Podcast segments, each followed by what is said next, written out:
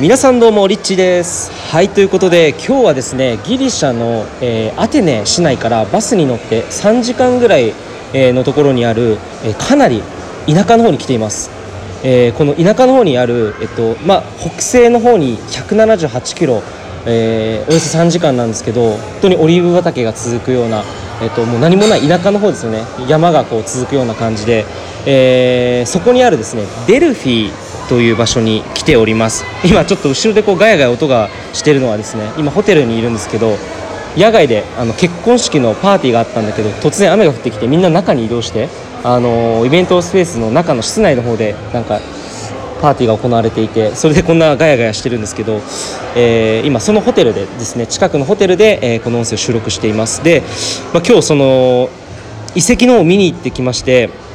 その古代ギリシャの文明が本当栄えていた時に、まあ、今からおよそ2700年前ですかね、えーその時に栄えていたあの都市がここにあったというふうにされていて今でも実際にその神殿の、えっと、形がですねあの柱とかがこうちゃんと立って残っていたりとか床がこう、あのー石像とかでねいろいろ残っていたりとか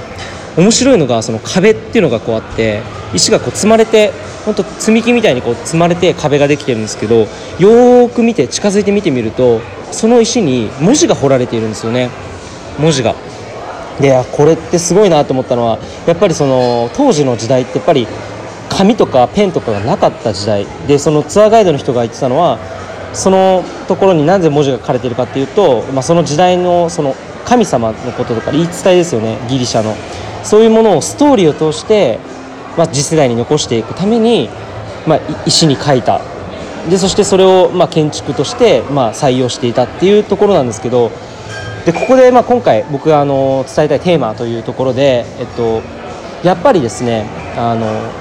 この時代を経て残るもの時代を経て残していくっていうのはどの場所に行ってもどの時代においてもやっぱりストーリーを通して残していくっていうものなのかなというふうに思います。えっとまあ、ベストセラー本とかっていうところで見るとすごい分かりやすい顕著に出ると思うんですけど世の中のベストセラー本ってたくさんある中で本当の超超超ベストセラーって皆さんご存知ですかね？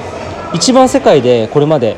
本として作られてきた数が多い、えー本っていうのは、まあ、皆さんご存知の、えー聖書なんですよね。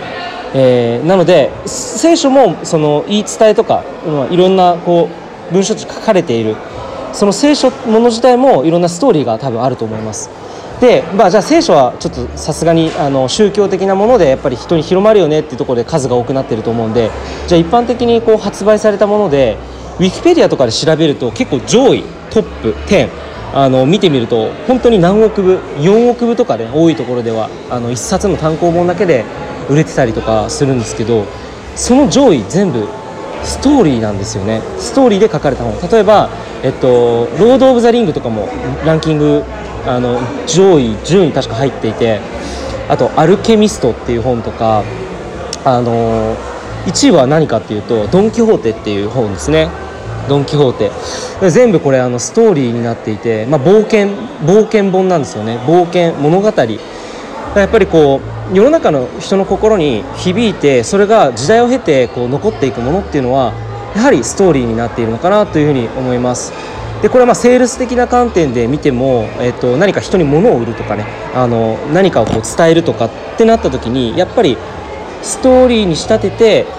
その人の心に響くような形に変えて、えー例えばその商品のことを伝えるとか、えーそういうふうにやっぱりやっている、まあ、ビジネスのモデルってたくさんあると思うんですけど、まあ、例えばビあのディズニーとかも多分そうだと思う。ストーリーがその物語が、えー例えば映画になったりとか、まあ、そのディズニーランドもいろんなストーリーがこうあってそれがま商品化されていたりとかやっぱりストーリーっていうものは人の記憶に深くあの残っていくんだなというふうに、えー思います。まあ、今回このギリシャっていう時代は本当に、まあ、僕自身もあんまりこうなんですかね近いものは今まで感じていたことはなかったんですけどやっぱりこの時代に栄えていた何かそのエネルギーというかこうまだ今まで経験したことのない見たことのないものを今回あの見ることができてすごく勉強になりました、えー今回また明日、えっと、ツアー2日のツアーであのバスで本当アテネからみんなでこう十数人ぐらいで一緒に乗ってきているツアーで結構外国人ばっかでもう最近本当日本人いないんですよね。こう海外でそういうツアーとか参加してもあんまり日本人を見かけることがなくてでやっぱりその外国人で今日もニュージーランドのスーさんっていう、まあ、僕のおばあちゃんぐらいの年齢の方が一人でこう旅しててそのスーさんもやっぱり最近は中国人が多いよねと。日本人って最近見ないねとかっていう感じで言ってて昔やっぱり日本人って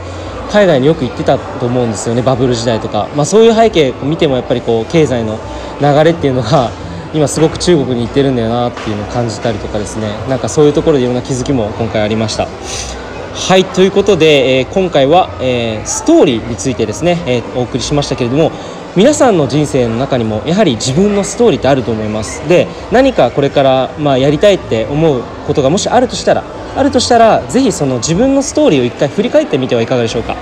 え、生まれてから今日までですねなぜ今やっていることが今日につながってきたのか。えー、あるいは自分がこれからやっていきたいことなぜそれをやりたいのかってなった時に今までの人生経験でどんなことがあったからそれをやりたいんだろうとか、えー、自分の人生のストーリーをぜひ一度今日振り返ってみてはいかがでしょうか。ということで今回の音声はこれで以上になります、えー、リッチーでした。ありがとうございました。